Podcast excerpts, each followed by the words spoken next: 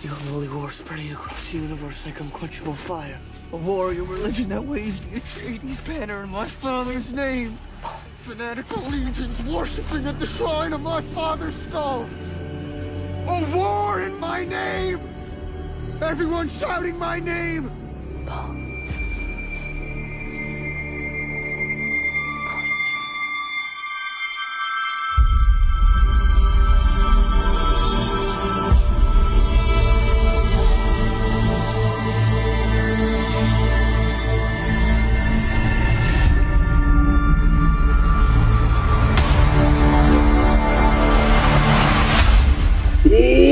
Começando mais um Arte Cínicas! E hoje episódio super especial sobre, acho que o filme que eu mais esperei na, nos últimos cinco anos, velho. Sério, eu tava muito empolgado para assistir esse filme. E foi um dos filmes que eu falava assim, quando tava na pandemia ainda, eu falava, velho, eu, eu acho que eu me arrisco só pra ver esse filme. Eu diria que valeu a pena. Para falar sobre este filme hoje, eu chamo aqui meu amigo Bira. Bira! Qual é o filme que a gente vai trazer no episódio de hoje do Artes Cínicas? Luizão, a gente vai trazer um filme muito esperado, né? Como você já falou, que é Duna.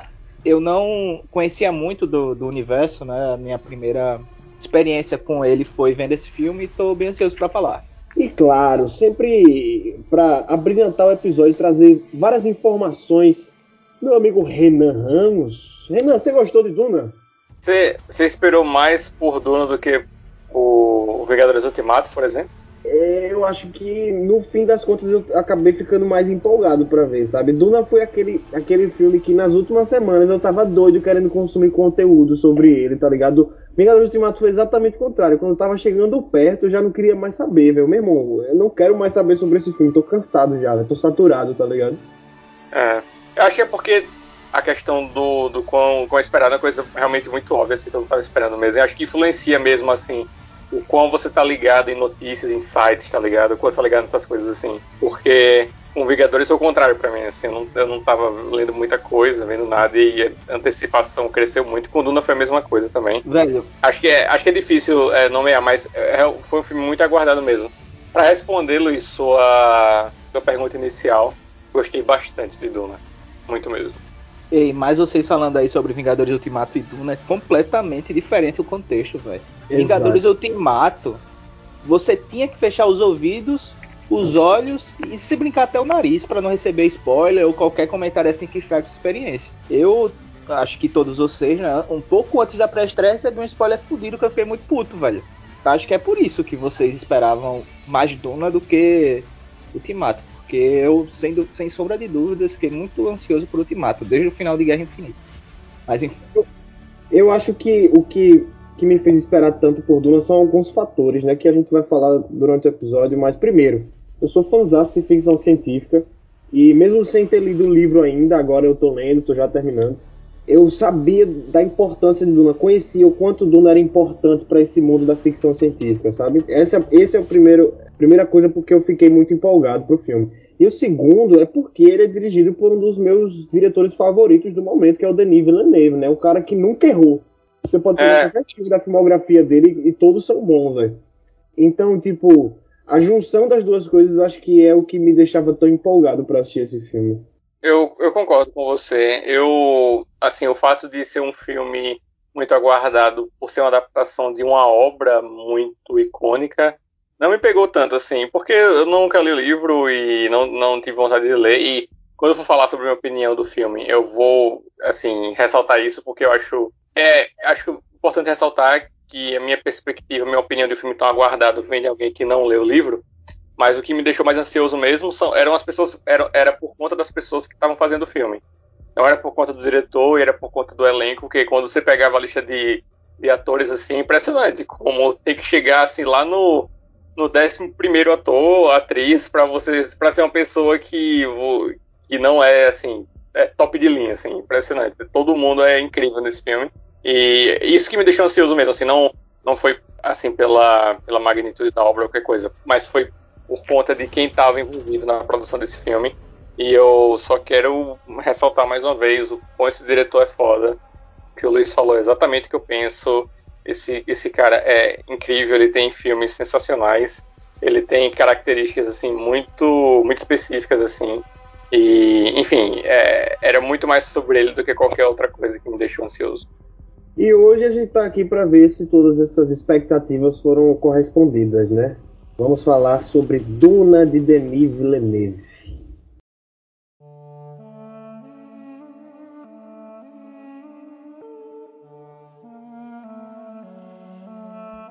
Então, Duna conta a história de um império galáctico num futuro é, distante, em que o, os planetas são divididos por políticas mais bem parecidas com os feudos, né, da época do, das estruturas feudais. Então são casas nobres que governam cada planeta e administram eles, administram os recursos para serem aproveitados pelo império, né? E aí a gente acompanha a família Atreides, mais especificamente o Paul Atreides, que é o herdeiro da família Atreides, né? Que eles recebem a missão de governar o planeta Arrakis, mais conhecido como Duna, um planeta deserto que é descrito como o inferno no Império Galáctico, porque é um planeta que nada sobrevive. No entanto, ele é rico em melange, a especiaria, como todos chamam, né?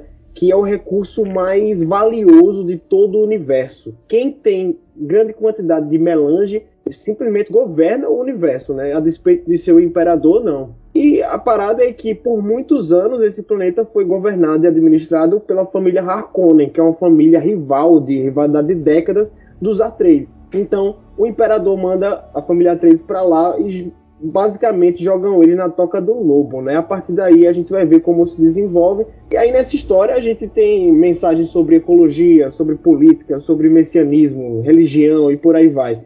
É uma história muito rica de subtexto e é, acho que é aí que mora Duna, além de toda a, todo o enredo, né, que a gente já conhece de ficção científica da jornada do herói de Joseph Campbell e por aí vai. A gente vai é, destrinchar isso muito mais aqui no episódio. Mas primeiro eu queria ouvir a opinião do Renan, porque ele tava meio misterioso aí, disse que gostou do filme, mas antes disse que não gostou. Ô Renanzão, como é? Qual, qual foi sua relação aí com Duna, né? Não, eu gostei muito. Eu só falei que não gostei pra lá no grupo da gente, para deixar você, é, digamos, ansioso pro debate. Mas gostei bastante. E, e é um filme interessante de falar pela riqueza mesmo, pela expectativa, mas também porque ele claramente, é, para mim, tem, tem alguns defeitos. Mas se torna mais interessante ainda falar desses defeitos, porque no final das contas eles não importam tanto. É, eu quero dizer com isso, assim. Então, eu gostei muito do filme. E um, um comentário que eu pensei em falar, é, logo de cara, assim, é, vindo de alguém que não leu o livro, foi que em um aspecto me lembrou O Senhor dos Anéis, assim, uma coisa muito específica, não é comparando filme ou tipo de história nem nada é, é no aspecto de que é um filme também baseado numa obra muito clássica e cultuada, mas que para quem não lê o livro, a pessoa chega naquele universo, claro, é, tendo que absorver muita informação e tendo que entender toda a complexidade, mas você não vai ficar perdido nem confuso. Então eu achei um trabalho de adaptação assim, de cara excelente, porque eu não era familiarizado com a história, mas eu estava entendendo tudo à medida que conhecia. E a mesma coisa com o Senhor dos Anéis. Então, dos Anéis é, até por ter um prólogo no início, né, então tem, tem uma questão diferente aí. O, o Duna é, é, mais a exposição assim bem descarada no começo mesmo, é, de várias formas, diálogo, aquelas coisas que o Paul estuda, enfim. Mas de uma maneira ou outra eles eles situam muito bem a gente, tanto Seus Anéis como o Duna no começo. Então você não é você não conhece há anos aquele universo mas você consegue entender a história de cara. Então esse é um aspecto que eu queria muito destacar é, no começo, assim. Eu acho que seria a definição de chover no, no molhado falar dos visuais do filme, é, mas é realmente incrível. O, a cena dos vermes é que realmente chama atenção, mas o, os visuais do filme são, são incríveis mesmo. E para falar de algo que eu não gostei assim muito no começo, não foi nem a questão da exposição, porque eu acho é, quase que, que necessário, né? quase não, acho que é necessário mesmo difícil, não, não contei. E a, a questão, o problema não é exposição, é, é, saber como usar. Eu acho, o que eu não gostei no começo é que foi, é, achei um pouco lento mais do que deveria, só um pouquinho, não tanto. Até porque o filme não é longo nem nada do tipo, fica cansativo em nenhum momento para mim. Mas eu achei que ele poderia ter começado é, o filme com um pouco mais de investimento nos personagens do que no, sabe, em todo do local da coisa, a mitologia da coisa, a política da coisa, assim, porque fica na, na minha opinião, apesar de, tá, eu estar tá entendendo, não ficou tão interessante no começo. Era mais o espetáculo da coisa e absorver informação e ser uma conexão ali direta. Acho que a partir do filme, a partir que o filme começa a dar um pouco mais de detalhes sobre quem é o Paul e a linhagem que vem da mãe dele, a gente começa a ver outro lado do pai dele e, e assim não é só um líder autoritário que a gente, enfim, é, pode pensar por ser chefe de uma família nobre. A partir do momento que o filme focou mais nos personagens, achei que ficou mais interessante, achei que ficou bem, bem mais legal. No começo foi, foi muito mais a questão do situar jogar informação, isso me incomodou um pouco, junto com o ritmo que eu achei um pouco devagar é realmente acho que é só a única crítica que eu, consegui, que eu consegui pensar, assim, e eu venho pensando muito nesse filme desde que eu assisti, apesar de fazer pouco tempo. Eu achei admirável mesmo o espetáculo visual, como é, o, o, o Denis não se, assim, não se desculpou, assim, uma coisa muito escrachada que esse é um filme de construção, sabe? Tá aqui um filme para ser construído, pra gente é, entender as coisas. É, vai ter que ter uma parte 2, a gente vai falar sobre isso. É um, é, uma, é um filme que ele não tem um começo, meio fim, e eu adorei isso. E é, e é descarado, ele não se desculpa por isso, Denis, mas acho que funciona muito bem. Por isso que eu falei que os defeitos para mim não importam tanto no final das contas, porque o espetáculo é que ele proporciona, é, a construção narrativa que ele dá, a adaptação que ele faz e a estrutura do filme mesmo, que não parece ter um fim, não, nem parece ter um começo direito, é só aquela construção de cenário de personagens, de motivações. Eu achei incrível. Isso é o que eu mais gostei do filme. Já para falar de cara. Pronto, e uma coisa que ele fez com Blade Runner 2049 também. Né? E eu gostei muito disso. Assim, me lembrou um pouco. Assim, de novo, não tô comparando filmes, são filmes totalmente diferentes. Me lembrou John Wick, a trilogia John Wick, no sentido que o John Wick 2 e o 3 são filmes que claramente terminam para uma próxima parte. E isso funciona. É, isso funciona e funciona muito bem no Duna, assim, com as coisas sendo construídas e tá, a, esse filme vai acabar aqui, não é bem um fim, é onde eu vou interromper essa primeira parte. Isso tendo feito 2 horas e 20 de um ótimo desenvolvimento e apresentação.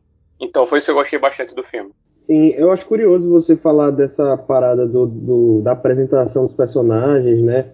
Porque, e, e, ainda mais quando você falou isso de tipo, você não sabe mais ou menos é, quando começa a história e quando termina, o filme não faz muita questão de ele mostrar um começo e um final, né? Porque a, o livro, ele é exatamente assim, velho. E, e, era uma das coisas que eu ficava preocupado de como eles iriam adaptar.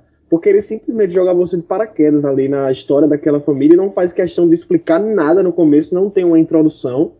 É, e você vai pegando o bonde andando, tá ligado? Você vai aprendendo a, os termos que eles usam naquele mundo, vai aprendendo como aquele mundo funciona, as ordens, por exemplo, das Bene Gesserit, como funciona toda a estrutura de governo e tal. Você vai aprendendo enquanto o bando está andando. E eu ficava muito preocupado de como iam fazer isso de maneira que, que fosse entendível e que a pessoa não ficasse com a interrogação na cabeça o tempo todo, né?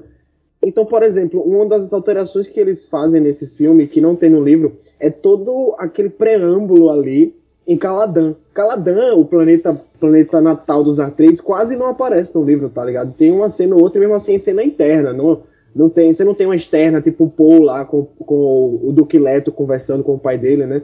Você não tem aquilo. Eu achei isso muito massa, porque estabelece relações ali no início, antes da gente ir direto para Duna, estabelece o, o conflito que é o que o Duque Leto está sendo chamado para ir governar Caladan e é, governar Arrakis, né? e você estabelece que Arrakis é um planeta perigoso, tudo começa a ser estabelecido ali naquela introdução. Eu achei isso muito massa.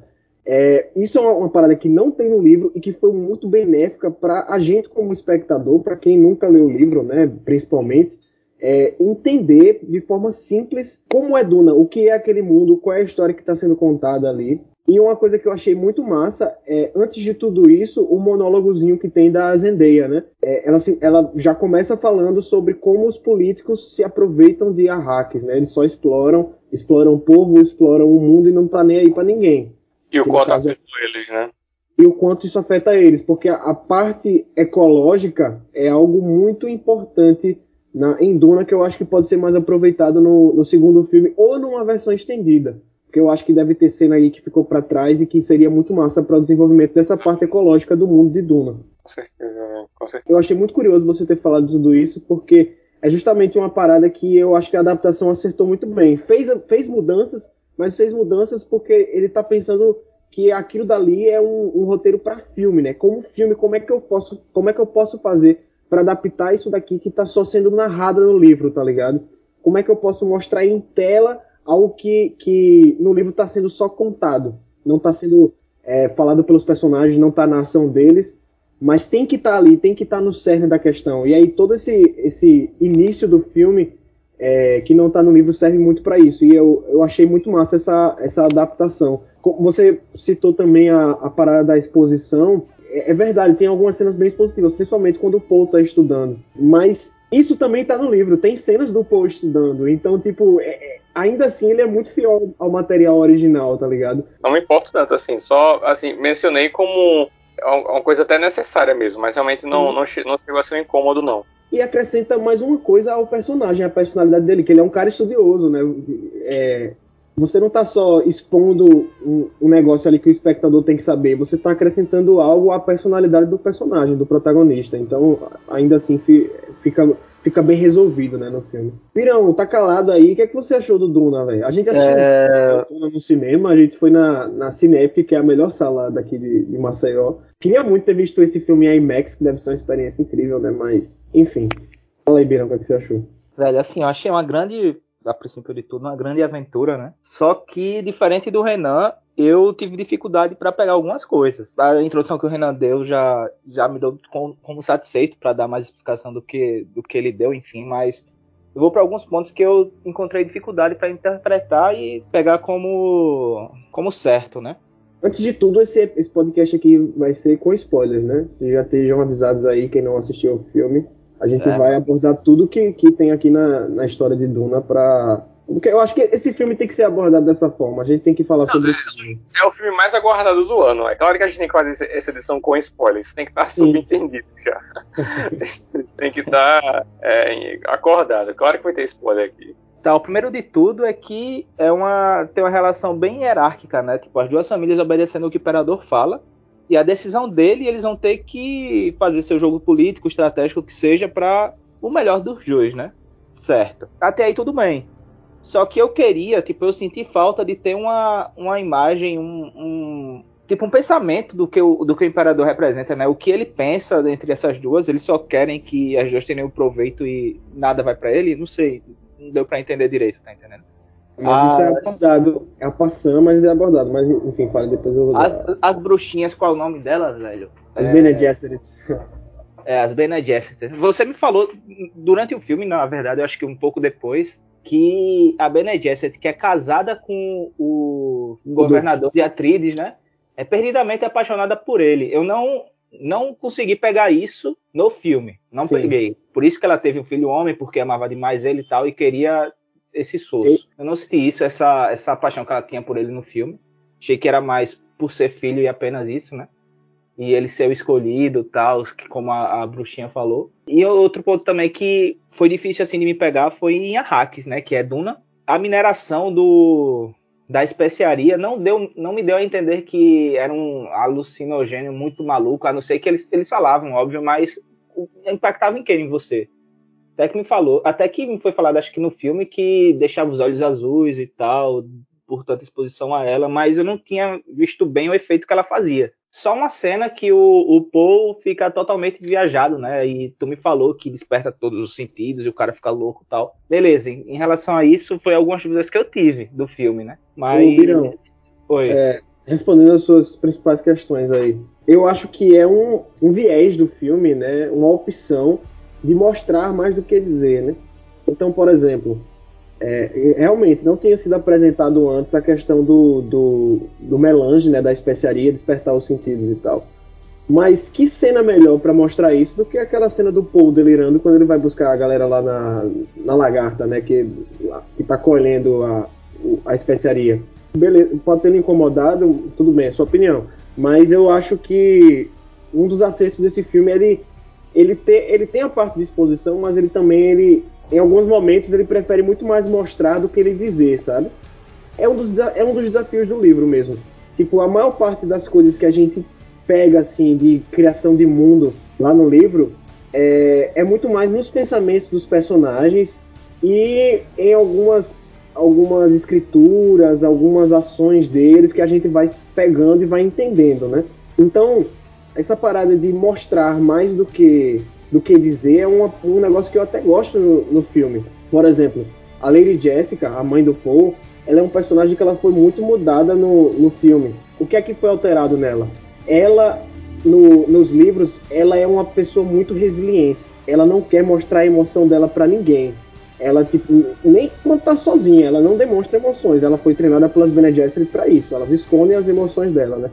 No filme, eu vi muita gente criticando por ela ser muito emocional, muito emotiva, muito. até frágil, sei lá. Mas no livro, para um leitor mais mais atento, você vê que ela tem essa fragilidade. Só que realmente ela não demonstra. Você, isso tá só nos pensamentos dela. Então, a parada do amor dela pelo Duque, ela, ela é muito apaixonada por ele e ele é por ela também. Mas eles nunca demonstram um pro outro. Isso que é a parada. Duna tá muito nas coisas não faladas aí. É foda isso. E aí, tipo, eu entendo você não ter percebido isso porque o filme não, não era para mostrar isso mesmo. Porque na, na, na vida real, no dia a dia, eles não têm essa parada do, do, do, carinho, da atenção um pelo outro. E o filme ainda tem aquela cena que mostra que eles têm esse carinho, até uma cena bem íntima entre os dois, que eles vão dormir juntos. E, ela, e aí ele fala para ela: Eu devia ter me casado com você. Isso nunca. Isso, isso, é uma cena que não tem no livro. Ela tá lá no filme para demonstrar que, tipo, tá vendo esses dois personagens que são casados, parecem ser tão frios um com o outro. Na encolha, quando os dois estão juntos, eles se gostam muito. Eles têm essa, essa esse carinho um pelo outro, né? Então, eu acho a adaptação muito legal por isso, porque ela, ela é muito, velho, muito fiel ao livro, muito fiel, mas ela pega pontos do livro e tenta mostrar e não dizer como o livro diz. Isso é uma coisa que eu odiei no filme do Lynch, velho, lá de 80 e pouco. Porque ele tem muita narração em off, velho, o tempo inteiro, para tentar dizer o que os personagens estão pensando. Porque é assim que o livro funciona. Eu gostei muito da solução que eles deram aqui no filme, velho. É, agora um outro ponto que eu lembrei que eu estranhei, tá? Eu até comentei com você, Luiz. Que bicho, a água é escassa. Você não tem água, você tá no deserto. E os caras não aparentam estarem sujos, velho. Como, ah, bicho? Isso é muito estranho, tá ligado? Mas foda-se, não, não muda em nada. Mas foi um estranhamento que eu tive. E. É, acho que eles podiam estar mais sujinhos, né? Tipo, estilo Mad Max, que é todo mundo sujo pra caralho o tempo todo ali na, na, na correria, né, velho? Eu realmente acho que é quente, sei lá, mas é, exato, é. de suor, né? Não, não, a, a, testa deles nunca estavam molhadas. Assim. Uma coisa que, que, que, eu reparei, não, não só a falta de sujeira, a própria sujeira mesmo, assim, gruda e tal, mas eles não, eles não suavam, né? não, não tinha suor na testa deles. Não, e até porque a Hacks é um, é um tipo um local, um planeta super quente, né, quando, quando é exposto ao é sol. Inferno. Inclusive, outra coisa que eu lembrei, que eu achei sensacional, quando o, o sol tava exposto assim no mundo, bicho, eu sentia na tela, velho. Eu ficava, tá ligado, com, com o olho. com o olho apertado, velho. Não sei se a palavra é essa, tipo, pra, porque eu tava incomodado com a luz. Eu não sei se, se foi algo do diretor assim, mas eu achei isso do caralho. Ou minha vista só tava muito cansada no dia. Mas enfim, eles estarem um pouco. muito limpos para um, um, um, lugar quente dos infernos, eu achei um pouco estranho. É, realmente. Mas, a, a, maqui a maquiagem ela é muito boa em alguns momentos e em outros ela falha, né? Isso daí é um exemplo de como ela optou por uma parada mais clean, né? Sei lá. em contraparte, tipo, a maquiagem do Barão Harkonnen é sensacional, velho. O, ah. o Biran, não sei se você ligou, não sei se você se ligou, mas o ator que faz o Barão Harkonnen é o Dr. Selvig lá do, do filme do Thor, tá ligado? Ah, ele não é, ele não é gordo daquele jeito. Aquilo dali é tudo maquiagem, velho. Ficou muito foda, velho. Sim, sim, eu tava reconhecendo ele de algum lugar. Eu reconheci alguns atores, né? É o Stellan Skarsgård. Skarsgård. Exato. É. Ele tá no. Ele faz Chernobyl também, ele é um ator incrível. É a verdade, ele faz Chernobyl. Eu reconheci mais por Chernobyl do que por Thor. Já voltando pra mitologia assim de Duna. Eu, como foi a primeira experiência que eu tive com o universo, eu óbvio que parei para pensar e, e, me perguntei, bicho, por que esses caras sabem tanto que são aqueles gordinhos com o lábio pintado, né? O Luiz me explicou, beleza, vou deixar para ele explicar porque ele sabe mais do que eu. Mas acredito eu que tem a ver também com a especiaria, né? Luiz, com a breve explicação que você me deu e, e que eu peguei depois.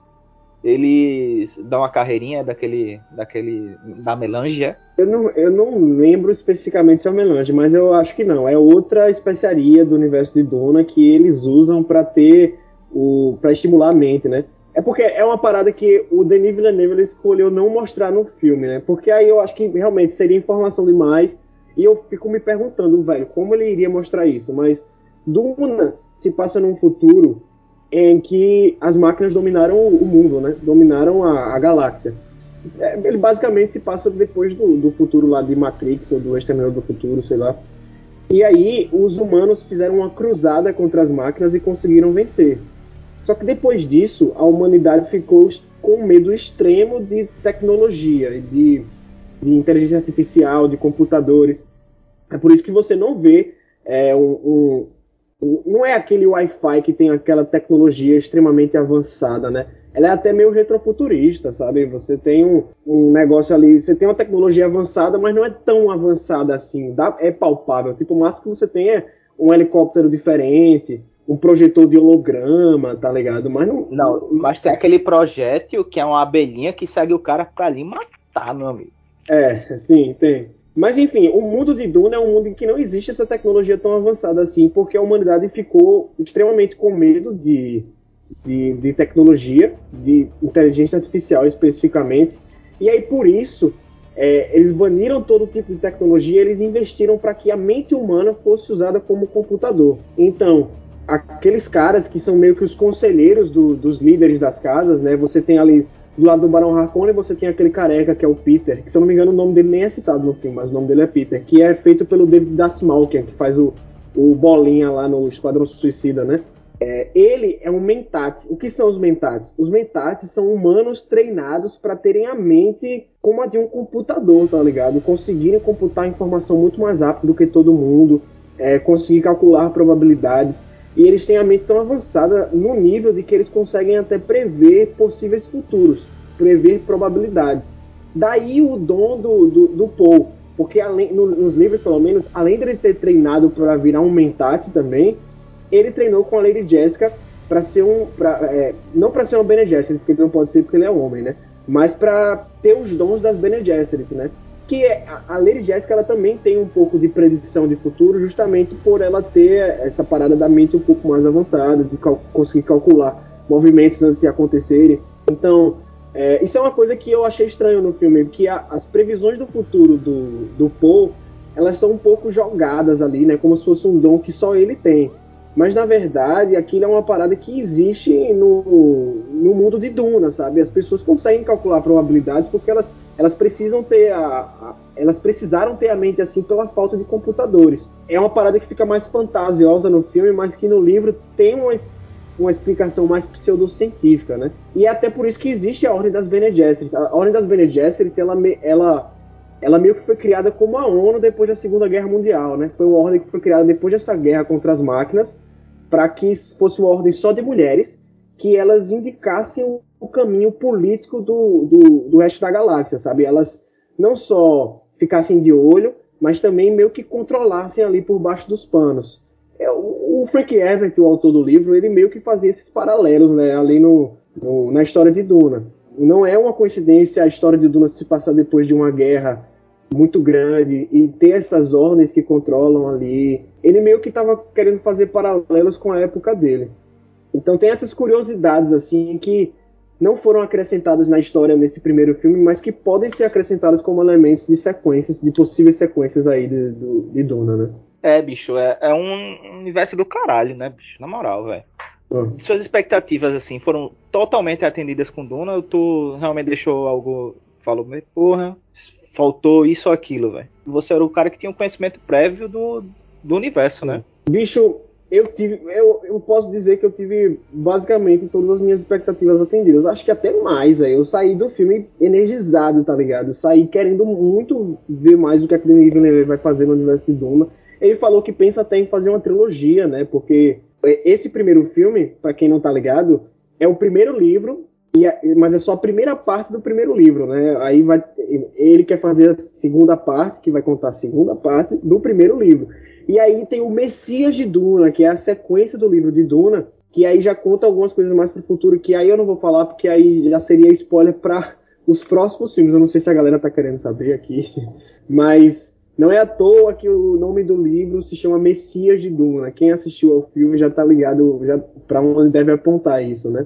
Então ele falou que se rolar a parte 2, possivelmente vai ter uma parte 3, que vai ser vai ser uma adaptação de Messias de Duna, que aí sim dá para fazer um filme só porque é um livro mais curtinho. Mas é, bicho, o que eu posso dizer é assim, que diante do que do material que eles tinham para adaptar, as escolhas de adaptação foram as melhores possíveis, velho. Até a parada de dividir em duas partes, porque seria, dificilmente eles conseguiriam fazer isso num, num filme só. Teria que ser um filme para lá de quatro horas, tá ligado? Teria que ser um filme muito longo para para poder adaptar tudo que, que abarca Duna, velho. É, muito, é muita informação. E ainda ficou informação de fora, velho. Tem personagem que eu acho que poderia ter sido mais aproveitado, que eu acho que pode ter sido aproveitado em cenas que foram cortadas. Por exemplo, a juíza de transição, a Kynes, que no livro é um homem, né? Mas aqui é, é a Kynes.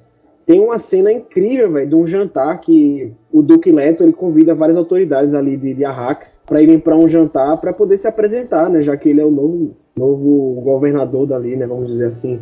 E aí é nessa cena que tá, pelo menos nessa primeira parte, tem um pouco mais do cerne ecológico de Duna, porque a Kynes ela é uma planetóloga, né? Ela no filme fala que ela é uma ecologista e tal. Ela tem uma esperança de que o planeta ainda seja salvo, de que possam crescer plantas no futuro em Duna mas isso é muito impedido pelas autoridades locais, porque existe um, uma, uma fonte de água grande em Duna. Isso não é falado no filme, mas existe. Só que ela é meio que um monopólio. Tem um cara muito rico que, que governa é, todo tipo de aquífero, sabe? Basicamente, quem precisa de água no planeta tem que recorrer a ele. É um planeta que pode ser salvo, mas a elite do local não quer, não quer isso para continuar lucrando em cima deles. Então, aquela, aquele início ali da Zendaya já dá muito indício disso, né? Mas poderia ser explorado mais. Eu espero que seja mais no futuro. Mas assim, tirando essas questões, eu acho que para para o filme lucrar, ele tinha que ser um filme um pouco mais acessível, né?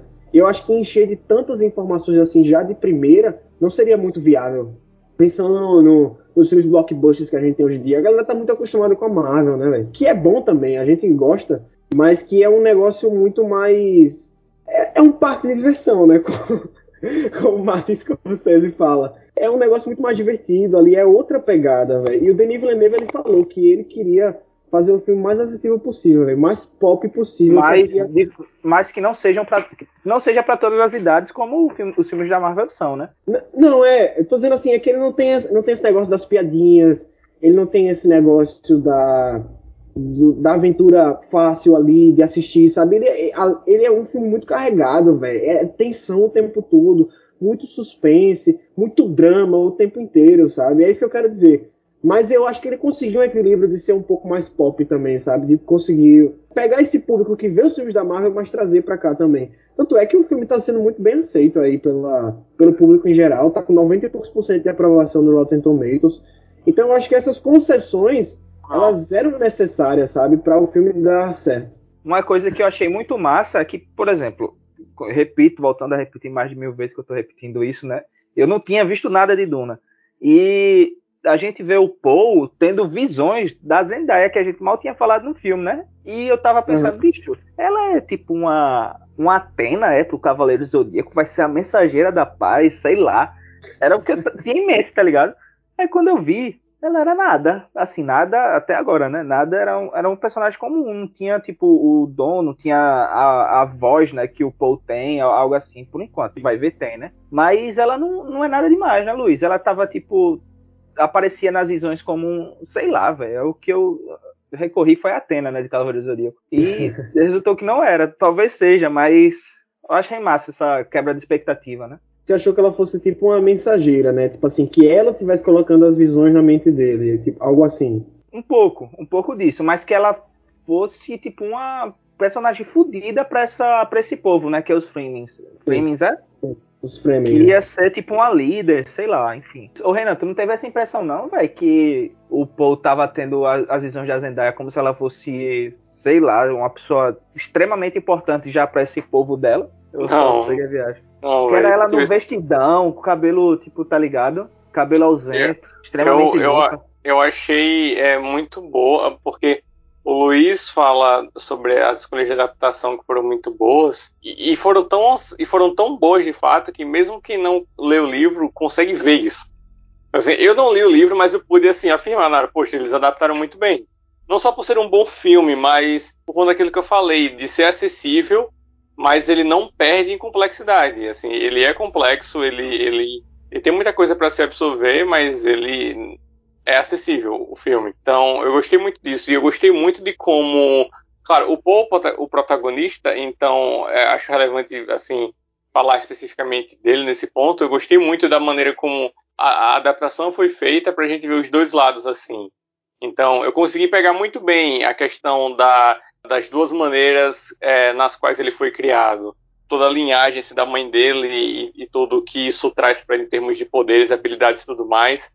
Mas a questão que ele já discute no começo com o pai dele de ser o seu descendente, de seu futuro e tudo mais, e, e, o que o pai dele fala com relação ao que espera dele. É, então eu achei muito massa isso, como puxa, entendi esse protagonista, sabe? Entendi protagonista no sentido de do que está motivando ele, do, do que está levando para frente. Claro que não precisa ser nenhum gênio para isso, não é isso. Assim, até porque o que ele fala no final sobre o desejo do pai dele de vir para o planeta e escolher ficar com aquele pessoal, escolher ficar no deserto, isso já é Sim. muito direto, indicativo, claro. Mas eu achei, eu achei muito bom de entender que o Paul não é só o protagonista da história, um filho, uma espécie de escolhido e pronto. Foi muito bom ver de fato o que pesa nele, na história dele, e o que pode selar o futuro dele, digamos assim.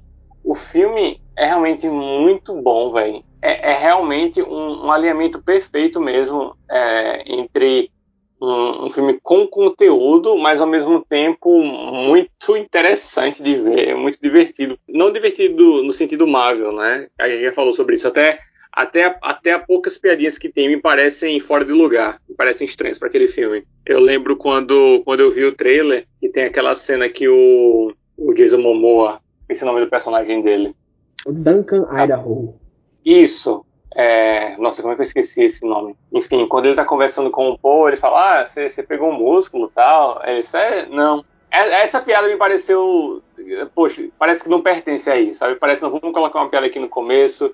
São dois atores muito fodas, o Mamor vai aparecer. É aquele personagem estilo que ele sempre interpreta, vamos lá tal. Até, até essa piada me pareceu que foi colocada para ser mais acessível. Mas eu não quero falar sobre isso.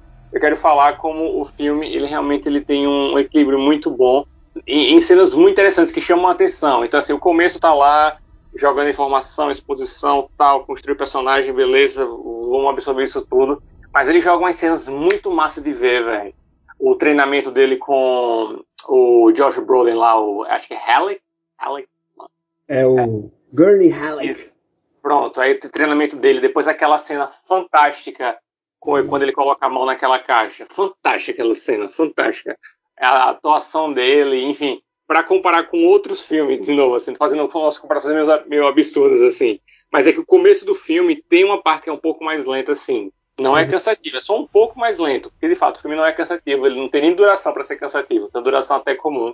E eu poderia ter visto até mais do filme, queria ter visto mais, assim. Mas o filme, ele me lembrou um pouco Poderoso Chefão, no sentido que Poderoso Chefão também é um começo lento e joga umas cenas massa e depois volta no ritmo mais calmo, assim. O começo não me lembrou isso. Acho que ele fez muito bem esse, esse fator também, o, o Denis.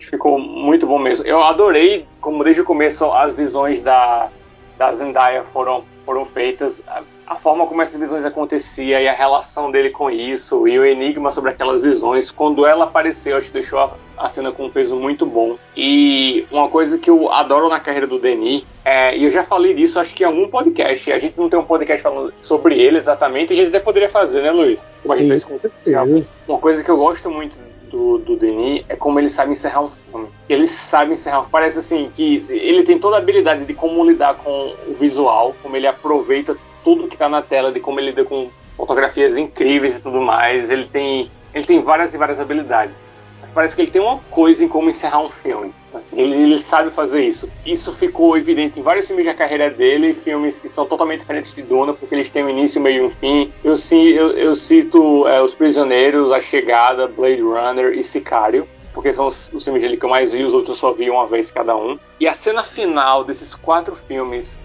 são incríveis. E são filmes diferentes porque eles têm uma cena final, tem um fim de fato. E Duna não tem um fim. É, é, um, é um filme quase que um prólogo. Ele, e como eu falei, o Denis não tem nem vergonha nenhuma em fazer isso. Ele tá descaradamente, ele é um filme para iniciar as coisas. Então, ele consegue fazer um fim de um filme que não é bem um. É, é meio sem estrutura, assim. Adorei aquele final, adorei mesmo. Achei, achei lindo, achei emocionante, achei instigante. É, dá aquela coisa de não, eu, vou, eu pode botar mais de duas horas, vou ficar aqui vendo sem problema nenhum.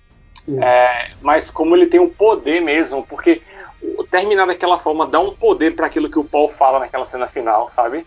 Não, escolher ficar no deserto e o poder no deserto, e passa a cena do, do cara lá é, cavalgando o verme, sabe? Que foi aquela figura tão foda assim. É, poxa, ele, ele, ele consegue potencializar os filmes dele, os, os finais do filme dele, dos filmes dele, de uma maneira assim tão, tão boa. E eu então eu queria destacar isso também, assim, como, como esse, esse filme é bom nesses, nesses sentidos também que eu acabei de mencionar. Sim. Velho, é, só aumentando um pouco o que o Renan falou, foram duas horas e meia né, de filme e duas horas e meia de uma introdução de um universo. Então, o próximo filme, para mim, que tipo, peguei algumas coisas, estou pegando com.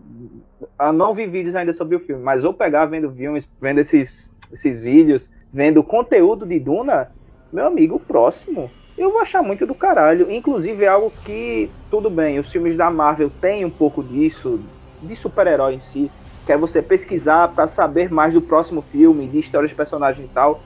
Duna traz isso, só que por um outro lado, um lado de ficção científica mais denso, né? Mais, digamos assim, adulto, mais hardcore, que sinceramente a gente não via há muito tempo no cinema. Sim. Há sim, muito tempo. E é por isso que empolga bastante, velho. Tá ligado? No próximo filme de Duna eu vou amar muito mais do que eu gostei, tipo, dessa desse filme introdutório, né? Que eu achei muito bom também eu chuto que Duna tem tudo para se tornar uma grande franquia, velho. Grande saga, assim, sabe? A próxima grande saga do cinema. O filme já tá fazendo sucesso aí, relativo sucesso, né, para tempos de pandemia. Conseguiu 40 milhões de bilheterias só dos Estados Unidos, nesse, só nesse fim de semana. A Warner esperava ser 30 milhões e já tava bom para eles, tá ligado? Foi 10 milhões a mais.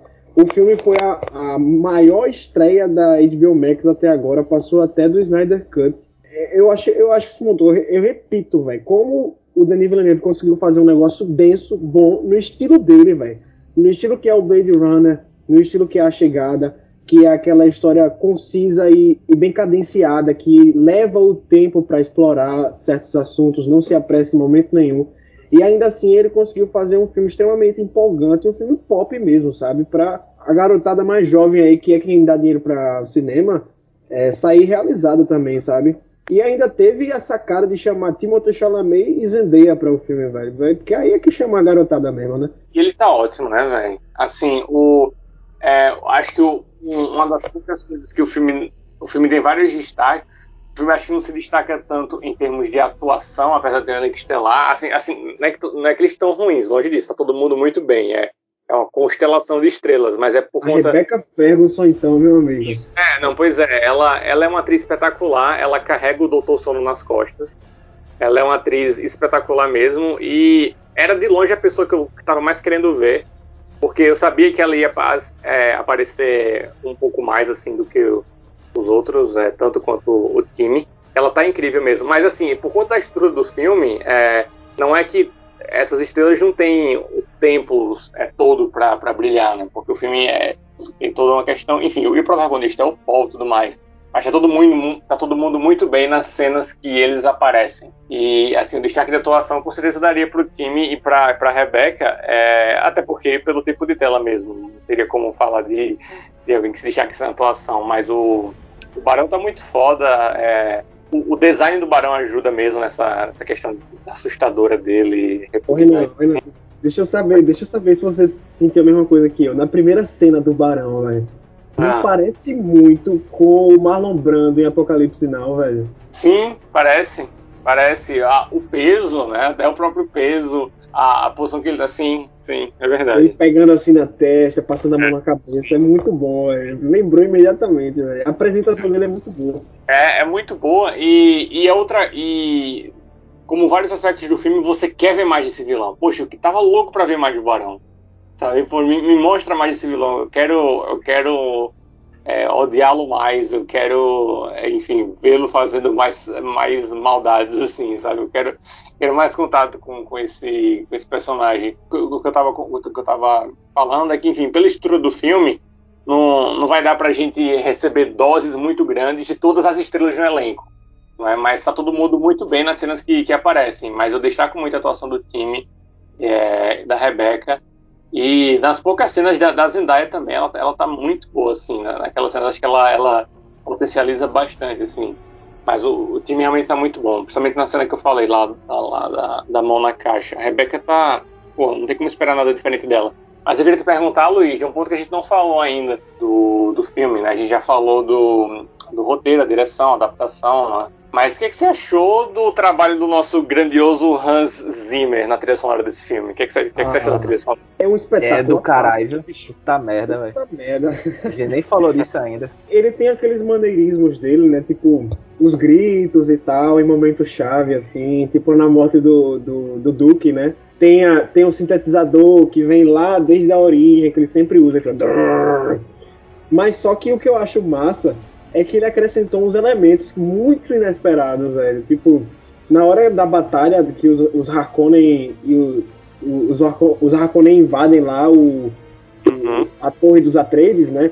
E começa a batalha lá, louca pra caralho. Ele, ele coloca gaita de Foley, velho, que é um instrumento irlandês totalmente aleatório, assim. Que meio que faz uma rima também, porque lá no início aparece um cara tocando uma gaita de Foley também. Quando os vassalos lá do imperador aparecem para dar a mensagem para o duque que ele tem que ir para para Arrakis, né, e tal. E aí a pessoa lembra imediatamente de filmes como, sei lá, Coração Valente, que tem tudo a ver com cena de batalha. Só que aqui a gente tá no, numa ficção científica, né? Então, tipo, cara pega uma referência lá de fora, aí mistura sintetizadores com guitarra, com, com gaita de fole. Eu achei incrível, velho.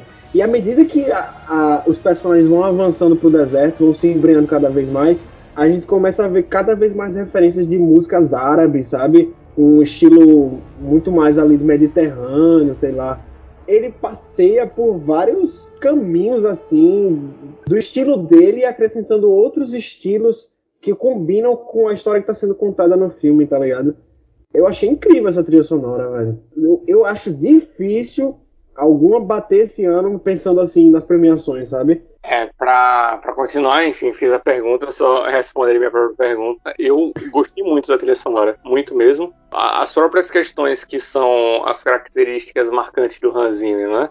O hum. que ele costuma fazer mesmo, o clichê, é, parece que funciona melhor num tipo de filme como o Duna, né? Assim, até até as próprias até as coisas já batidas já funcionam funcionam muito bem assim. Eu, gostei muito mesmo é que é uma característica de outros filmes do, do Denis o uso do som de maneira geral né? Edição de som a mixagem assim a chegada é incrível né? Para falar assim o, o, som e a chegada é realmente o personagem à parte assim é, é o, o som dos aliens e to, toda a questão assim. Os vermes na areia, tanto nas cenas de luta, mas também como nas cenas mais simples, assim, é, foi um filme que me agradou muito em termos assim sonoros assim. Eu fiquei totalmente digamos atento ciente do fato de que o som ali estava só agregando ao espetáculo visual. Porque realmente a questão visual do trailer a gente já sabia né que ia ser uhum. elogio que ia ser incrível. Não, não tenho o que falar assim da questão visual.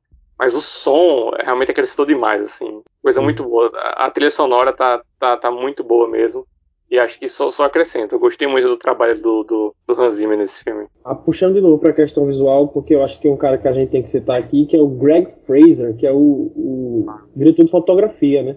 Que eu não reconhecia ele pelo nome, mas aí quando eu fui ver o IMDB do cara, eu falei, ah, é por isso. Ele, ele foi o diretor de fotografia de Star Wars Rogue One e da série do Mandaloriano, velho. Então tem tudo a ver, né? Ele já tá ali no ambiente, já tá já conhece o ambiente de sci-fi como ninguém, principalmente Star Wars. Star Wars, vamos trazer para cá, foi muito influenciado por Duna. O George Lucas, ele era fanzaço de, de Duna. Você assistindo o filme, você dá para perceber elementos ali que, que tem a ver com Star Wars. A questão do escolhido, a questão do deserto como cenário principal, é, a questão do poder das Bene Gesserit da voz. O George Lucas meio que copiou de Duna isso. Império, né? Próprio Império, né? A questão de, de existir um Imperador. O Império Galáctico, é, exatamente.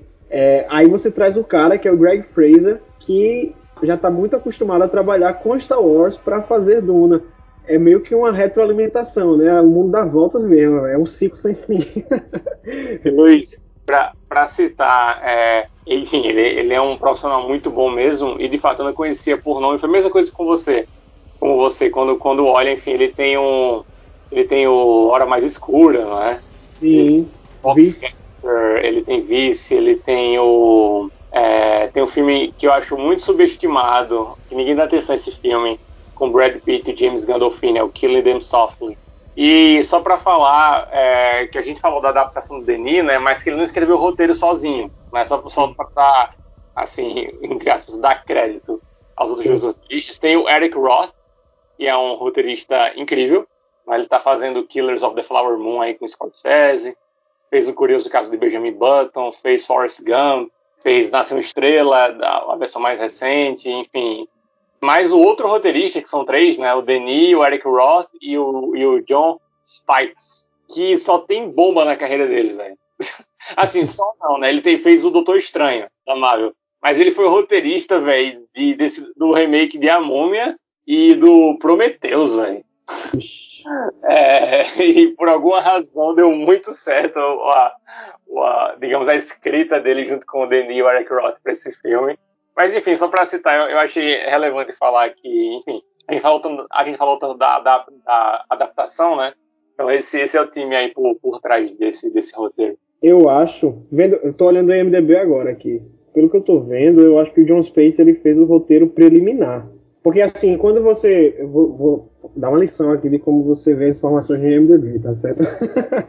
Porque quando são é, roteiristas que trabalharam juntos no roteiro, aí você tem é, vamos dar um, um, exemplo, né? John Spates e Denis Villeneuve, uhum. juntos, né?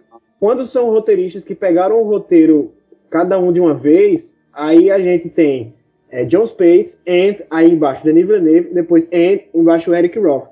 Então eu acho que ele foi o roteirista preliminar, depois o roteiro passou pelo Denis, e por último quem pegou foi o Eric Roth, que aí sim é um roteirista experiente que deve ter dado o acabamento final no roteiro, né? Aí eu acho que dá para explicar porque ficou tão bom.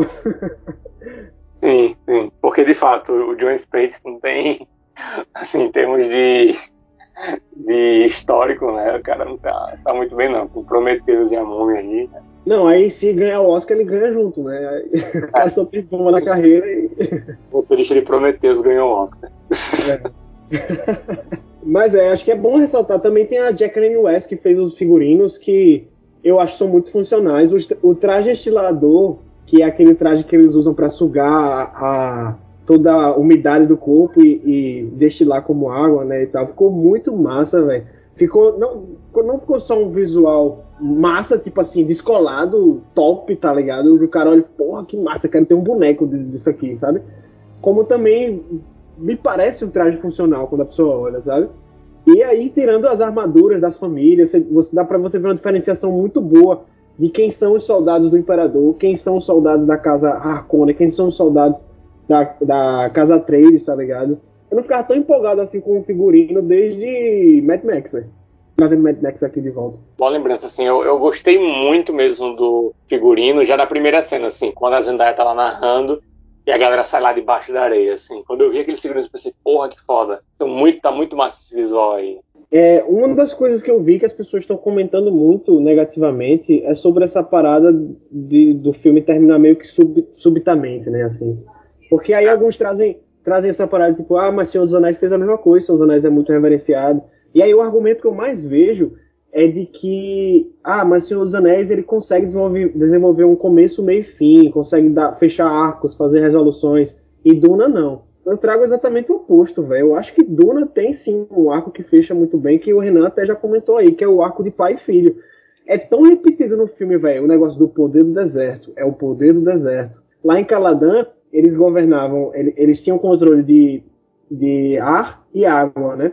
E lá em Duna eles tinham que focar no deserto. Quando eles falam do poder do deserto, eles falam do povo, dos Fremen.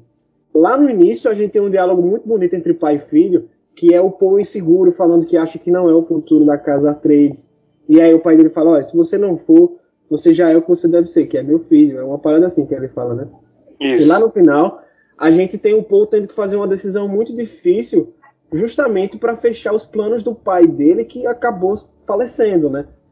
Ao mesmo tempo, aquela, aquela última cena de, de batalha da, da luta dele, que ele cita o poder do deserto de novo, ele tem que tomar uma decisão muito difícil, que, que é de matar um cara, né? Ao mesmo tempo que ele tá cumprindo com os planos do pai dele, levando para frente o, o, o que a família Arteis queria, apesar da família ter sido completamente desestruturada, né? Praticamente deixou de existir, né? Sobrou só ele e a mãe mesmo.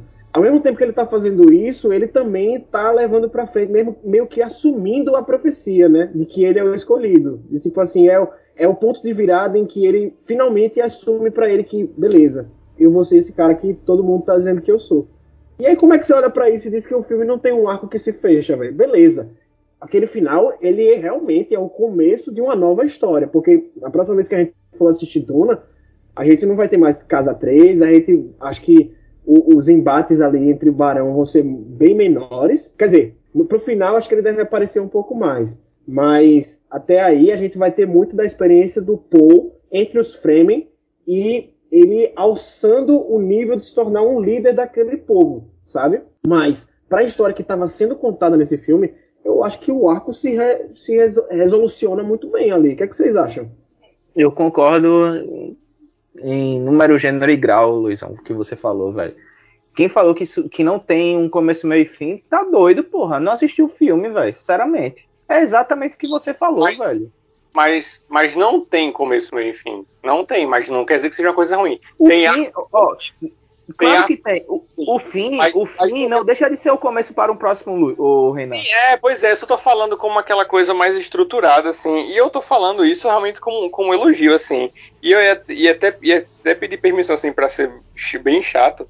Mas aí tem que ser muito sacana pra, pra falar desse final de Duna criticando, velho. É, é, é, é, não ter, velho, um mínimo de, sei lá, velho, de, de, de sensibilidade, de. Eu acho também. Porra, é Caralho. Porra, o, o Renan, tu mandou, o Renan, tu mandou o povo tapar os ouvidos pra tu falar sacana. O cara tem que ser um fresco, velho. Não, fica de pensão pra ser chato, no sentido de que quem não, quem não, quem não apreciou o final de Dona, velho, é, enfim, tem que ser muito sacana pra, não, não pela palavra em si, tem que ser muito sacana pra não entender, não conseguir apreciar esse final. Porque, assim, o, a, a, comparação com o Senhor dos Anéis, beleza, o Senhor dos Anéis termina de uma maneira totalmente diferente. E é excelente como a, a Sociedade do Anel termina e como as duas torres terminam.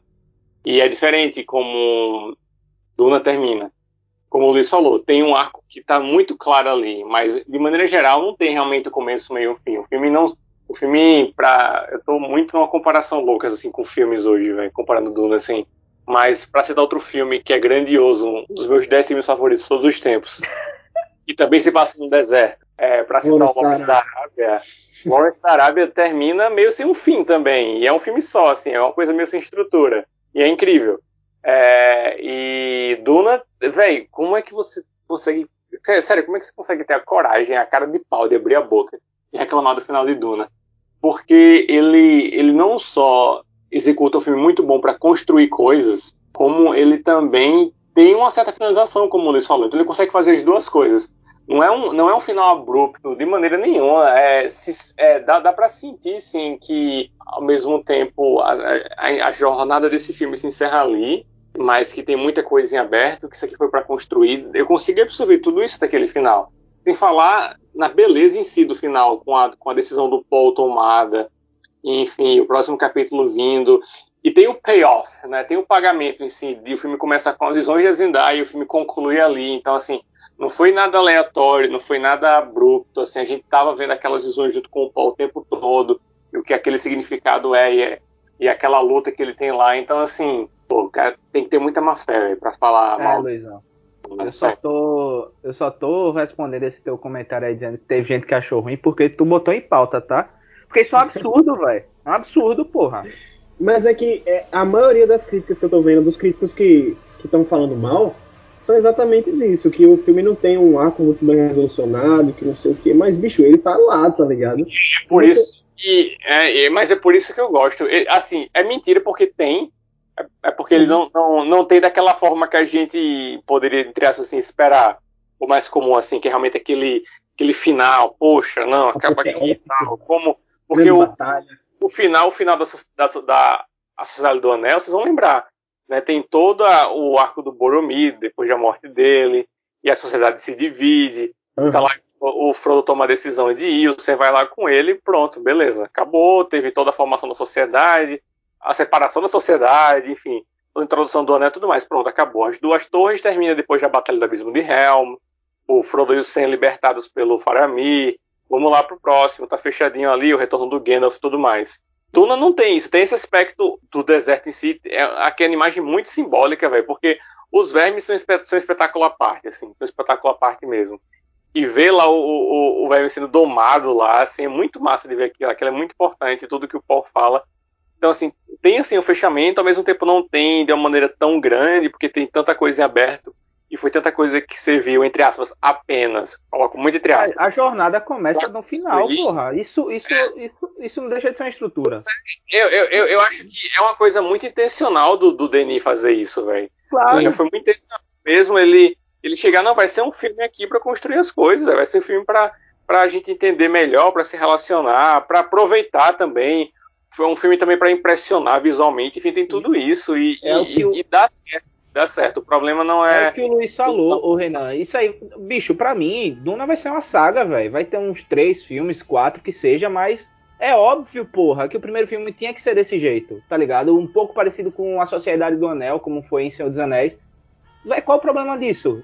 Tem que ter o, o vilão, tipo, com a espada no peito, chorando horrores e foda-se, é velho. Não, porra. é, é que eu acho que as pessoas, quando o que se espera desses filmes assim, mais aventurescos, ficção científica e tal, é de ter aquele grande, aquela grande apoteose no final, aquele grande clima, sabe, aquela grande batalha que realmente Duna não tem e nem faz questão de ter, sabe? Ele, Mas ele, ele perdeu a família também, tipo, para quem Sim. tem esse argumento, tá ligado? A família é Atrides, né? Sim. Foi extinta e não teve nada assim. Esse cara é louco. Ele tá falando uma merda dessa. É. Bicho, eu vi. Às vezes a pessoa navega. Eu não sei porque eu entro no Facebook, mas de vez em quando eu entro pra ver uns grupos, sabe, de colecionador e tal, essas paradas assim. Mas teve um dia, um dia desse eu vi um cara falando que, velho, perdi meu tempo assistindo Duna. Não acontece nada. Porra, como não acontece nada, velho? É, o filme não para, pô. É o, te, o tempo todo tá acontecendo alguma coisa, alguma coisa importante. Se não for de para acrescentar no rumo da história, é acrescentando na construção de universo o tempo inteiro, velho. Pra o cara chegar e falar, ah, não, não, acontece nada nesse filme, porra. Bicho, você tá de mau gosto assistindo, né? Você não tá prestando é. atenção, velho. E o, ó, o, melhor de tudo, voltando, tipo, ah, a família dele foi extinta e foi extinta sem uma batalha massa. Que bom, velho, que foi por um golpe. Precisa ter a luta foda pra destronar o, o, o, o governador da família e os caralho. Não, velho, porra, velho. Esses Ô, caras Luiz, que falam potoca é, é muito, são muito chatos, velho. Rapidinho aqui, a gente. É, eu acho muito relevante falar de como. Enfim, você falou, né? De como a obra influenciou muita coisa e tal. E uma coisa que a gente não citou, né? A, a Duna, apesar de eu não ter lido o livro, mas como dá pra ver coisa de Game of Thrones ali, né, velho? Sim. Ilha da família real, dos Starks que recebem uma missão Parece muito o Robert Baratheon chegando lá e convidando o, o, o Ned para ir lá, mas acaba sofrendo uma traição e a família se perde. E tem toda a questão do, do, do filho que é tem um destino muito foda, grandioso pela linhagem. Tem muita coisa de Game of Thrones ali, velho. Muita, Sim. muita coisa mesmo. E de Senhor dos Anéis também. Agora se liga, aquele, aquele médico, né, velho? Que cara otário, hein, bicho?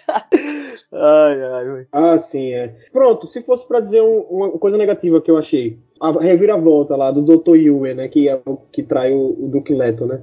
Porque no livro é um pouco mais construído isso aí. A Lady Jessica, por ela ter um treinamento é, com as Bene Gesserit, ela consegue saber claramente quando uma pessoa está mentindo, quando ela está falando a verdade. E aí tem um diálogo muito importante anterior àquilo dali, que é dela com o Dr. Yue, que ele meio que dá um dá um perdido nela, né? Ele consegue, ele emite uma informação para ela achar que os Harkonnen mataram a, a, esposa dele, sendo que na verdade ele como traidor, né, que ele é, ele, sa ele sabe que os Harkonnen pegaram a mulher dele e ele tá fazendo isso por causa por causa dela, né, para poder ter uma chance de ver a esposa de novo. Mas aí essa cena foi cortada do filme. Eu achei que seria interessante porque a gente teria um pouco mais da faceta do doutor antes dele assassinar o, o né? Eu acho que ficou faltando isso, porque ele, porque todas as cenas que a gente tem dele no filme antes daquilo são meio a passando, assim, né? Ele aparece ele examinando o peito do Paul e não sei o que. Não é um cara tão importante para você ligar quando. para você ficar em choque quando ele trai o, o Duque, sabe? No livro não, no livro você, você sabe que ele é o traidor desde o início e tem esse diálogo muito importante e é muito é muito tenso o diálogo dele com a Lady Jessica, porque você fica, caralho, agora ela pode pegar ele, velho. Agora ela. Mas aí ele dá, um, dá uma, uma, virada que ele escapa, e aí lá pra frente ele acaba assassinando o Duque de fato e tal. Aí, se, se fosse uma coisa que eu criticaria na adaptação, isso aí, porque eu acho que deveria ter dado um pouco de, mais de atenção para esse personagem, sabe? Mas não lembro nem porque foi que a gente voltou pro, pro doutor agora, velho. Foi porque tu tava falando do, da traição, né? Ô Renan, Sabe outro, outro filme que eu vejo muita inspiração em Duna, velho? Hum. Avatar. Talvez não nesse, é nessa é primeira parte, mas a segunda sim, sabe? É o lado, lado ecológico, exploração, né? Exato, esse negócio do estrangeiro que se une aos, aos nativos contra a opressão do governo e tal, do, dos líderes dali, né? Tem muito dessa coisa, inclusive a parada de montar o verme, porque eu não sei se você lembra, o que leva as pessoas a acreditarem no, no Jake Sully, Jake Sully, sei lá, lá no, lá no Avatar, é porque ele monta o, o, dragão fodão que ninguém, monta, ninguém montava, né? E aí um dos desafios do Paul vai ser montar o verme também. Então tem, tem vários paralelos aí. Esse, esse filme realmente me, me lembra vários outros filmes, como eu já listei vários hoje mesmo. Agora, é, eu lembrei de outro, assim, para falar de uma, uma questão de, de uma saga popular, de uma franquia popular, e é um filme que de uma saga muito popular que a galera não costuma gostar muito, que é o sexto filme do Harry Potter. Só não costuma gostar muito de Língua do Príncipe, da, da, adaptação. Ele é o filme mais longo, e tem mais de duas horas e meia, mais longo do que Duna. E, enfim, claro, ele é a morte do Dumbledore, é, mas que não muita coisa acontece, assim, como diferente dos outros. Assim, muita coisa acontece, mas não do jeito que os outros é. Tipo, não é nada como Cálice de Fogo, nada como, enfim, as aventuras do, da, da da Câmara Secreta. Não, a Câmara Secreta acho que é até mais longo que o Enigma do Príncipe. Mas enfim, é um filme que tem lá a poção do amor, Rony Hermione, e o, o Harry lá, o, todo o peso da memória do, do professor para revelar do plano do Dumbledore das Horcrux e tudo mais. Aí no final, Harry vai lá, o Dumbledore tem aquela cena na caverna, o Dumbledore morre e pau. Mas eu adoro esse filme por isso, por um motivo muito não tô comparando os filmes em si, mas o motivo pelo qual eu gosto de Enigma do Príncipe, que eu gostei muito de Duna, por essa questão da, construção, enfim. É, é, um filme inteiro de duas horas e meia, um filme de Harry Potter, que não muita coisa acontece até a última cena mesmo, assim. Do, do, não é na última cena, né? Mas enfim. É, que é um filme para construir coisas, assim, pra gente aprender. A, a, gente sente mais o peso do professor em dar aquela memória, quando a gente passa um tempo para ver aquilo, entender por que é tão difícil para ele dar aquela memória. A, a gente entende as Horcruxes e o plano do Voldemort. E o Duna me lembrou isso, assim, que é um filme de construção. E que é, eu já citei isso várias vezes hoje, mas foi isso que eu adorei nele, velho. Porque ele consegue ser um filme tão bom e tão dinâmico e tão interessante. Pop, como você falou, é um filme pop mesmo. Mas ao mesmo tempo que é um filme que é um prólogo, velho. É, e é claramente, sem desculpas, sem, sem vergonha na cara, ele fez um prólogo de 2 horas e 20, que é ótimo. Eu fico até em dúvida, Renan, se esse filme, ele. A estrutura dele é realmente diferente, como você já citou muitas vezes aí eu fico em dúvida se ele tem quatro atos ou se ele tem só dois, tá ligado? Eu não sei, é? porque é difícil da pessoa. Porque realmente, porque o terceiro ato seria a conclusão, né? Seria o, desfecho. E não, não há esse desfecho. Então, ou ele tem quatro ali, divididos sem uma conclusão, ou ele tem só dois e deixou o terceiro pra gente ver depois. De qualquer forma, eu acho bem interessante, sabe? É um jeito diferente de fazer a coisa. É, e falando de novo sobre a influência dele, a gente já citou outras obras aqui que a gente acha que, que foram influenciadas por, por Duna, né? Game of Thrones, Star Wars, é, Avatar. Eu acho muito massa que apesar do, do, do Duna ter essa parada do escolhido, diferente das outras obras que usam desse arquétipo do escolhido também, em Duna ser o escolhido não é uma coisa boa. Ser, o, uhum. escolhido, ser o escolhido é um fardo enorme e que, na verdade, tra traz mais mal do que bem. Nesse sentido, eu acho que lembra um pouco Star Wars. Não o Luke, mas o, o arco do Darth Vader. De ele ser o predestinado ali, que vai ser a, vai ser a salvação da força, vai trazer o equilíbrio, e ele acabar indo para o lado do mal. Porque, como a gente já viu na, numa das visões do Paul no deserto, quando ele começa a cheirar o melange com vontade ali, que ele fica até perturbado, né? É que vai haver uma grande cruzada religiosa em nome dele. O futuro do Paul é ele ser adorado como um Messias e, se, e ficar embebido pelo poder. Quando, quando você presta atenção na coisa, quando você presta atenção nos sinais, é, é aí que tem um, um, uma virada muito grande ali no final, naquela luta dele. Quando ele escolhe assassinar o cara. Porque você tem outras visões dele em que uma ele é assassinado pela Shane, que é a personagem da Zendaya, né? Em outra, ele fica muito amigo daquele cara que ele matou. E aí, mais pro final, ele tem outra outra visão que é ele sendo assassinado por aquele cara, que é o, o James. É aí que o filme dá uma pista de que, tipo, nem todas as visões dele são confiáveis. Mas, quando ele escolhe assassinar ele ali, na hora que ele tá fazendo aquilo, ele tem outra visão, que é mais, falando mais ou menos aquilo que é dito pro Jon Snow lá em Game of Thrones, né? Kill the boy, kill the boy. É, porque é tipo, mate, mate quem você é e deixe o Kwisatz Haderach nascer, né? Kwisatz Haderach é o, é o predestinado, o escolhido. Então, naquele momento, ele não só selou o destino dele como o escolhido, aceitou ele, mas ele também selou o quão trágico vai ser o destino dele daqui para frente, né? Porque infelizmente a gente tá vendo o arco de um protagonista que vai se tornar um grande vilão na história de Duna.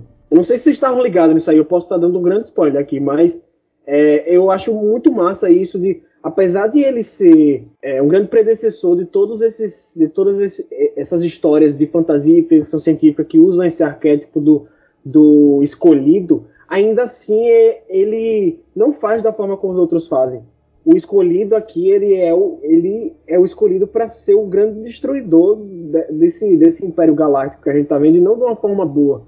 Ele realmente vai vai destruir tudo. Ele é a Igreja Católica, tá ligado? No filme. Eu acho isso muito massa. Como, como Frank Herbert estava tão à frente do tempo dele e como a gente deve ver essa, esse, todo esse arco se desenrolando no cinema. E tomara que ainda tenha Messias de Duna, que tenha Herdeiros de Duna, tenha o Deus Imperador de Duna. Eu quero ver todos os livros adaptados agora. Acho que o, o Denis Villeneuve, se pá, ele conclui a trilogia dele aí com três filmes mesmo, né? Mas a Warner não vai deixar essa franquia acabar assim, não. Deve ter outros filmes aí. Tem boatos de que vai ter uma série na HBO Max focada nas Bene Gesserit, que eu acho que seria interessante até pra gente ent entender melhor como funciona essa ordem das Bene Gesserit, né? E que vai ser produzida pelo Denis Villeneuve também. Então, velho, acho que o futuro de Duna é brilhante e ele já começou com um pé direito muito bom aí, que é esse filme que é sensacional. É, o presidente da Warner falou que a sequência ia, ia, ser autorizada ou não, dependendo do desempenho do filme no HBO Max. Para, para, para, para, para, para tudo! Interrompemos essa programação só para dar uma explicaçãozinha rápida. Quando a gente gravou esse podcast, a gente ainda não tinha informação de que uma continuação de Duna tinha sido aprovada. Então é por isso que a gente está especulando aí. Porque agora a gente já sabe, né? A Warner e a Legendary já confirmaram que a gente vai ter o Duna Parte 2 dirigido de novo pelo Villeneuve, com a volta de todo o elenco, pelo menos os que ficaram vivos, né? então não se preocupem. A gente vai continuar especulando aí, mas Duna já tem a sua continuação aprovadíssima. Enfim, não liberar essa sequência seria um crime, velho. Um sacrilégio mesmo. E vai acontecer. Mas você viu que a presidente da Warner Media esses dias estava dando uma entrevista e perguntaram para ela: e aí, Duna vai ter uma sequência? Ela disse: bom, se você viu o final de Duna, você já deve saber a resposta, né? então, velho, eu acho que é quase certeza que vai ter uma sequência aí. E eu, velho, eu tenho. Eu, eu acho que esse filme vai gerar uma grande franquia aí. E que bom, velho, porque eu lembro que eu tava conversando com o Bira um dia desses que a gente nunca mais teve uma grande franquia assim de de fantasia, estilo Harry Potter, né? De da galera engajar e ter tantos fãs assim. Acho que Duna pode ser essa próxima grande franquia. Mais um ponto aí para o Warner, né? Sempre ela, né? Então, gente, antes da gente chegar nos, no, no final aqui do podcast, eu queria saber de vocês qual nota vocês dão para Duna de Denis Villeneuve. Renanzão, começando por você. Hum, Luiz, considerando tudo que a gente falou hoje, e considerando que é, é um filme que. Eu, eu citei algumas coisas que me incomodaram. Não é um filme perfeito, mas é um filme para para cinema mesmo, um filme desenhado para se ver no cinema. Todas as qualidades que a gente citou hoje, assim, eu realmente não não tenho problema assim da. Dar nota 10 assim para o filme. Porque, é. como eu falei, o, o, o, que, o que me incomodou diante das coisas boas acaba não importando em absolutamente nada. Um filme que ele tem esse, esse efeito também. O, o, os defeitos dele, uma vez quando o filme acaba.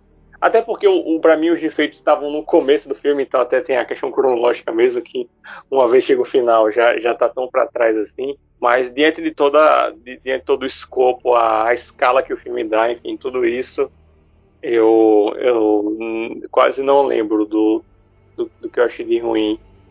E só, só consigo sentir mesmo euforia, um, uma vontade de rever, uma adoração mesmo pelo filme.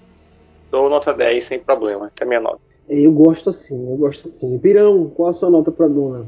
Eu vou de 10 também, tá? Agora ah. sim eu fico com expectativas gigantes para gigante, né, para um, um próximo filme, para essa saga que talvez seja, não, uma trilogia, trilogia, sei lá o que vai ser. Mas, velho, é uma grande aventura, né? É algo que eu tava sentindo falta mesmo no cinema. Realmente, desde Harry Potter eu acho que não tem uma saga assim. Tem tudo para ser mais densa, mais madura, mais adulta assim do que Harry Potter, comparando, sei lá, nesse termo, até talvez com o Senhor dos Anéis, não sei. Mas espero muito, velho. Espero muito, muito, muito de Duna que seja um, uma saga do caralho. Não vou falar muito mais, não, porque o Renan já, já falou bem demais. Galera, esse vai ser o primeiro filme que a gente fala aqui que todo mundo deu nota 10. Eu dou 10 também, velho. Pra mim, eu, eu, eu, reconheço que o filme tem as suas, suas coisinhas ali que poderiam ser melhores. Mas no geral, na obra, isso não faz a menor diferença, velho. Eu acho que é um filme muito bom, que todo mundo deveria assistir. Incrível, é aquele filme que nem você falou, Renan.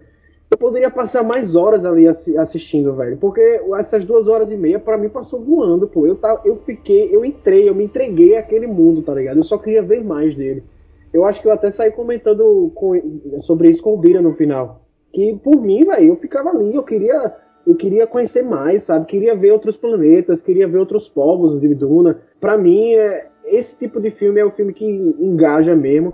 Torço muito que nem você, Bira, que vire uma franquia, que a galera, galera compre a ideia, que, que a gente ainda tenha muito mais filmes desse universo aí, que tenha série, que tenha tudo, velho. Porque é aquela coisa, bicho.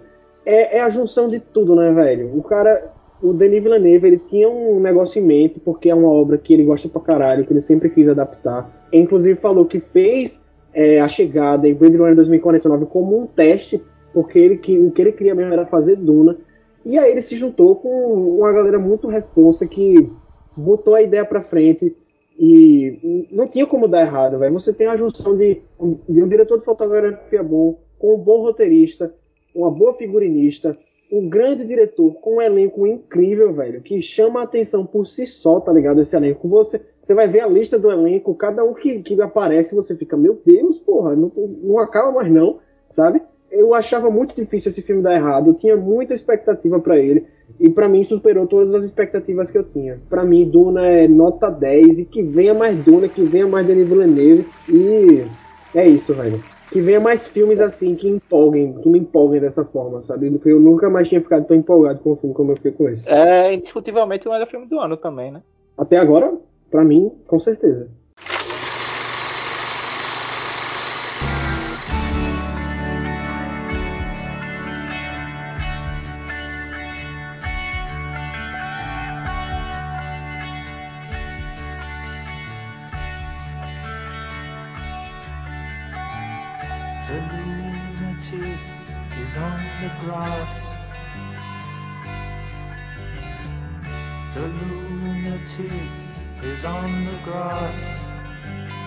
Então, galera, é isso. Esse foi o nosso podcast sobre Duna. Que, é, sinceramente, eu não sabia a opinião do, do, dos outros antes de começar. Acho que ninguém nem nós sabia a opinião do outro, né? Antes de começar o, o podcast. E a gente tinha combinado de não falar, mas você, igual um otário, quando acabou de ver, mandou mensagem no grupo: Porra, Duna é muito bom, não sei o quê. Não, mas eu não, mas eu não comentei nada, eu só disse que achei foda, né? eu, eu ando me preservando mais, mas às vezes eu não me inseguro e, e falo, velho. Mas é um filme do caralho. Não, é, é, mas o que eu queria dizer é o seguinte, que eu não sabia a opinião de vocês e eu fiquei muito feliz porque a gente, eu achei que seria um podcast que a gente ia discutir mais, sabe, que teríamos opiniões diferentes, mas acabou que a gente se uniu aí nesse nota 10, né? Eu queria, velho. E pra, pra, assim, pra falar um desejo interno maldoso, eu, eu queria, só pro podcast, só pelo podcast, eu queria não ter gostado tanto. Eu queria, mas só pra ter, tá ligado? Mas aí é Duna, pô, é, é irresistível. É filme nota 10, então não, não teve como. Mas eu, eu até queria, pra, pra conversa mesmo, assim, pro papo em si, ter discordado mais, ou ter criticado mais, mas, porra, é, é Duna, pô, é Duna. Fazer o quê? Tem que fazer não mesmo. Não, é, quem não gostou foi pago pra não gostar, eu acho. Ô Luiz, se tu conhecer alguém, pô, que não gostou, tu, tu, tu traz aqui, pô, pra gente conversar. Eu vou fazer isso, velho. Na próxima. Quando for no final do ano, que a gente for falar assim, melhores filmes do ano, vamos procurar aí uma pessoa que não gostou pra dar as opiniões dela, né? Pra gente ter mais conteúdo aí pra falar desse filme. É, mas por enquanto vamos só glorificar, né? Glorificar de pé a igreja. Somos todos. É o famoso Deus Lanilve, né? Deus Lanilve. Daniel, Deus Lanilve. Somos todos devotos do Messias de Duna. Grande Timoteu Chalamet. Mas é isso. Queria agradecer a todo mundo que ficou até o final, que escutou esse podcast. Agradecer a galera que prestigiou o último episódio da gente, que saiu com muito atraso, né? A gente finalmente tem tido uma dificuldade para gravar episódios, mas a gente está tentando agora levar para frente, pelo menos uma cada 15 dias, como a gente tentava fazer lá no início. E é, novidade, Renan, não esqueci de falar no início do episódio que a gente foi citado lá novamente numa página no Instagram de podcasts alagoanos, né? Estávamos na lista, dessa vez foi um top 5. É, agradecer aí o pessoal da Seculta, Secretaria de Cultura daqui de Alagoas, que colocou a gente aí. É massa essa visibilidade, né? Quanto mais gente ficar sabendo aqui do nosso trabalhozinho, mais, mais dá um gás pra gente continuar. E eu espero que vocês tenham gostado desse episódio. E é isso. Mensagem final para você, de vocês aí para o pessoal que está escutando, Renanzão Bira. Beijos. eu eu cito, acho que minha mensagem final é, é sobre Duna, mas filmes de maneira geral, porque acho que todo mundo que gostou de Duna, acho que vai querer rever. E acho que é bom assim, vamos rever esse filme, velho. Vamos por cima de novo rever. Ou então quando chegar no HBO Max, vai lá e rever o filme, enfim. É, reveja um filme de maneira geral, vê tem essa opinião, assiste de novo, mas vamos rever Duna, vamos lá de novo pro cinema assistir. É, outra coisa também, não se não criem expectativas baseadas em site, tá? Que nem esses caras salário do Rotten Tomatoes ou de críticas. Vejam e tenham suas próprias opiniões. Véio. Geralmente eu tô, eu, tô, eu tô me privando disso, sabe? Eu não tô vendo muito mais não. Só que o negócio é que esse filme eu tava muito empolgado, então eu, tinha, eu, eu fiquei querendo saber como tava a recepção, o que, que, a galera tava achando, sabe? E eu acabei é, ficando um pouco frustrado com a opinião das pessoas. Mas enfim, no geral o filme está sendo muito bem recebido, né? Então, o que são alguns poucos no meio de tantos que estão gostando do filme como a gente, né? Eu acho isso legal. Eu espero que você que está escutando tenha gostado também. É, mas 83% dos críticos Rotten Tomatoes eu acho uma nota baixíssima pra esse filme. Vai tomar no cu. Tá a 83%, velho. A audiência tá dando 91%, o crítica tá dando 83%, e isso é um absurdo, velho. Pois é, eu achei que seria o contrário, velho. Eu achei que a crítica iria gostar muito do filme e talvez a audiência não, mas tá sendo exatamente o contrário, né? Que, mas, é, mas é uma boa surpresa, sabe por quê, Renan? Porque quem manda no cinema é a é. audiência. É. Tu não tá vendo aí Venom 2, velho, fazendo sucesso, daqui a pouco vai ter o 3. Essa franquia não vai acabar mais. Transformers tá aí no oitavo filme, sei lá. Quem manda é a audiência, velho. O filme tá no lucro. É, o filme do Bumblebee foi legalzinho. Os outros do Michael Bay, o Michael Bay são eles. É porque o do Bumblebee não, não é do Michael Bay, né? Quando é. o Michael Bay, as coisas automaticamente melhoram. claro, claro. Tem, tem franquia que sobrevive sem explicação nenhuma. Né? Tá vendo aí Velozes e Furiosos, daqui a pouco vai pro 10. É. Tô assistindo Succession. Tô vendo também. Tô gostando. Aleatório, né? Agora é isso, gente. Vamos, é, vamos sair agora porque a gente vai falar sobre o sucesso. Tchau, tchau. Até o próximo episódio. Espero que vocês tenham gostado. Sigam a gente, arroba podcast Cínica no Instagram. Vocês podem mandar e-mail pra gente também, se vocês tiverem discordado de alguma coisa que a gente falou. Se vocês quiserem acrescentar mais alguma coisa aqui ao assunto de Duna, se você for fã de Duna, quiser trazer o seu, a sua perspectiva sobre o assunto, manda uma mensagem pra gente lá no Instagram ou no nosso e-mail, podcastacínicas.gmail.com que a gente tá esperando. Agora tchau, tchau, que a gente vai falar sobre Succession. Succession. tchau.